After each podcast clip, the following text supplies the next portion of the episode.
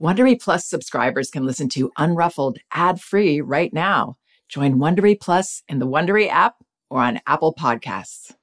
There's nothing like being totally engrossed in a good mystery or thriller. Audible has thousands of immersive audiobook titles to spark your imagination and get your heart thumping. Since it's summer, you might want to check out The Vacation Rental. Very well told and very unsettling. You won't want to turn it off. And since this is a parenting podcast, I should also mention that audiobooks are a wonderfully enriching experience for children because they aren't passive entertainment like other kids' media. They engage your child's imagination and can nurture both listening and language skills. As an Audible member, you can choose one title a month to keep from their entire catalog, including the latest bestsellers and new releases. New members can try Audible for free for 30 days. Visit audible.com slash unruffled or text unruffled to 500-500 to try Audible free for 30 days. That's audible.com slash unruffled or text unruffled to 500-500 today.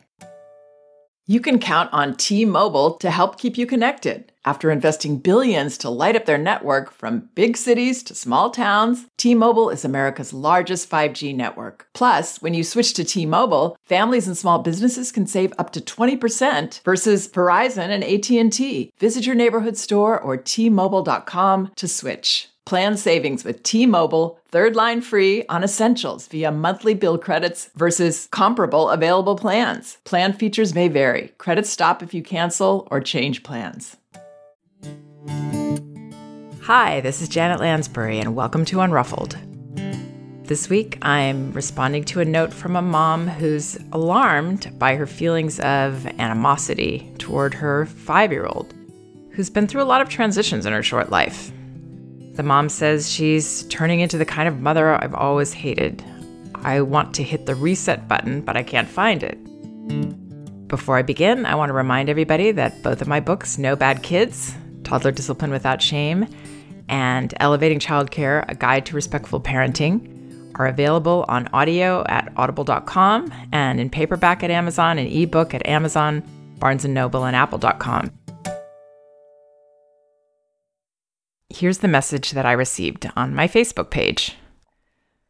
Are there any encouraging articles I can read to help me connect better with my oldest daughter? She just turned five last week. She has a three year old sister and an eight month old sister.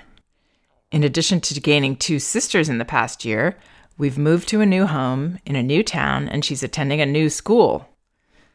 She had a very difficult time after the eight month old came home. She and I clashed daily. Between her pushing boundaries and my hormones and C section pain, recovery, and exhaustion, we were not connecting at all.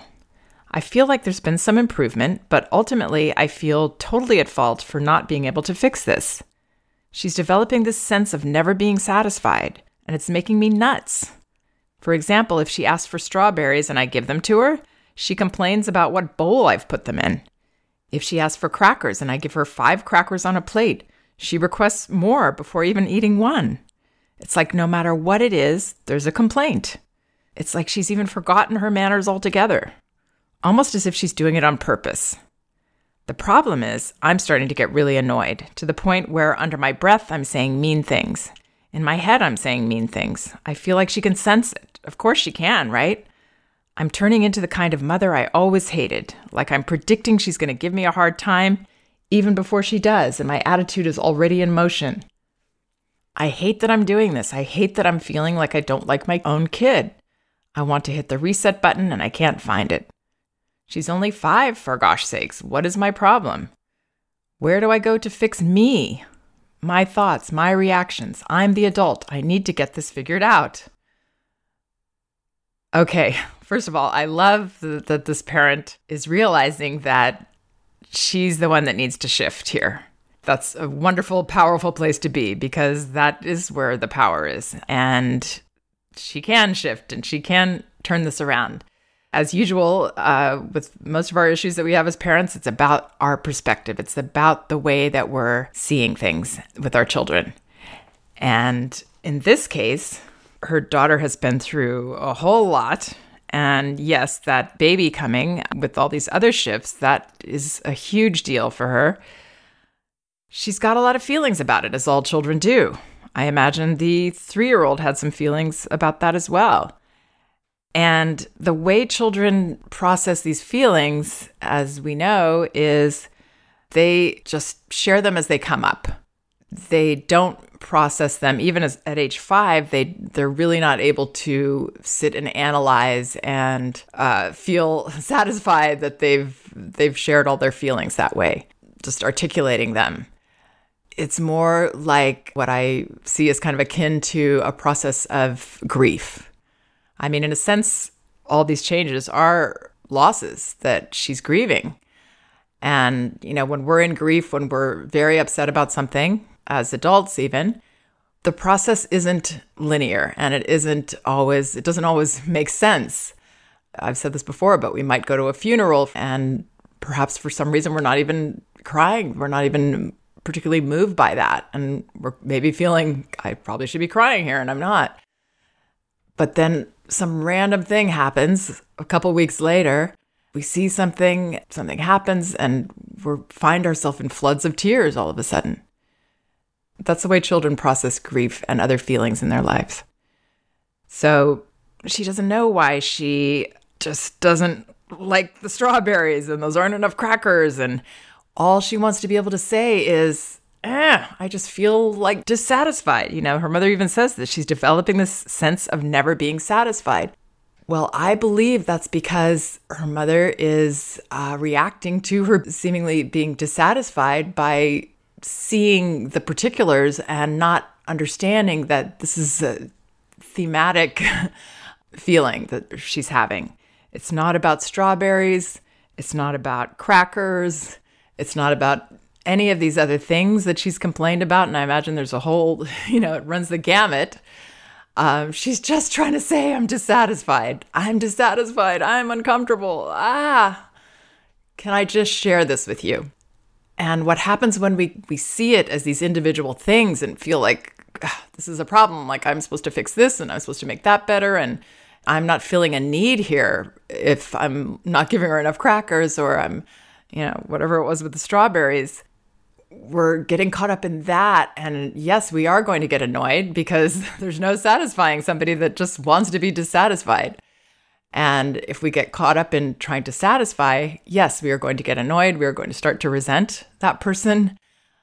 But if we see it as, wow, she needs to be dissatisfied, that's something she wants to share and put out there. And all I have to do is perceive that as positive sharing and let her have that feeling and just acknowledge. You know, she says about the crackers, I gave her five crackers and she she asked for more. Ah, oh, that doesn't feel like enough to you right now. You want more. Not getting her more. I'm I'm not not trying to convince her that 5 is enough. I'm not going to get annoyed at her for having that feeling cuz I'm going to remember. Aha this is a theme here. She needs to be dissatisfied. She wants that to be something that I'm willing to hear and that I'm okay with as her leader. So, no matter what it is and how crazy it seems, I always think it's kind of a gift when the uh, the feelings are so over the, the top like this. You know, strawberries and the bowl for the strawberries and crackers and the sun is shining today, and I just don't like the sun today. It's just you know whatever it is when it so seems so unreasonable. That's a really good indication that this isn't about that at all. It's something else that I need to trust. And, you know, we don't need to know what it is in that moment we can maybe figure that out later or not. All we have to do is trust that every feeling our children have is fine. And, you know, if you agree with your child's right to have those feelings, you can't clash with them about it. there's no clashing. And there's nowhere for them to go with it when you say, like, oh, wow, that doesn't feel like enough. Five feels just very paltry to you right now for crackers. And looking in her eyes, not just saying words, but looking in her eyes and nodding your head and wow, I can hear that. I'm okay with that. Letting the feeling be. And this frees both of us. This frees her to let her feelings flow and feel like I'm safe to share, and my leaders are still going to be my leaders, and they're still going to be on my side and love me and adore me and not get irritated by me for having my feelings, from all my grumbly feelings. And as parents, we get to feel this isn't our problem. This is something that belongs to her. That's her process. I'm going to trust it. And I'm going to keep taking care of the things that are my job and have my own personal boundaries about, you know, how many crackers I'm going to give her and if I'm going to try to please her now. And I'm not going to take it personally and I'm not going to feel like I'm failing and I'm not going to get caught up in all the silly little details of this. It doesn't grate on me. It just is. Feelings just are. They don't make sense a lot of the time they're not facts. They just are passing things that we feel, you know? And even as adults, a lot of ours might not make sense or they might be, you know, big exaggerated reactions to what what's occurred. So one thing that I've been thinking about lately that I think would help helps all of us, I mean, it's something that I realize that I do is to imagine unplugging something inside us, this part that reacts to everything our children say or do this part that has an answer and needs to do something and gets touched off. I guess people call those, you know, triggers and things. But I mean, just all these little daily, you know, we see something happening. Maybe our child is stuck in a piece of equipment or something, and we want to run over there because, gosh, that bar is near his neck, and you know he might choke. I mean, we we jump and we rush in rather than slowly coming close and seeing, huh? Can he do this himself? Let me see where he is with it. And then we're ready. If something gets, you know, dangerous, we're there to help. Giving that space to allow something to be in a uncomfortable place, to something to be in a struggle, a feeling or a actual problem that a child is trying to solve or you know whatever it is allowing that space for the the in between allowing that in between there doesn't have to be an answer, that there doesn't have to be a fix, that there doesn't have to be a solution. Uh, we can have all these messy moments. It's freedom. It's a way of perceiving our role and a way of perceiving feelings and our children developing self control and impulse control. It's, it's not there yet, slowly developing. Hey, sometimes they seem so mature and full of self control, and that can be deceiving because you know, it's it's sometimes, but it's not all the time. It's getting better every day, especially when we model it. And, you know, unplugging that thing in us that reacts is a great way to model self-control because I think that is kind of the key to self-control. To allow the messy moments to be okay. So this isn't about manners. It's about feelings.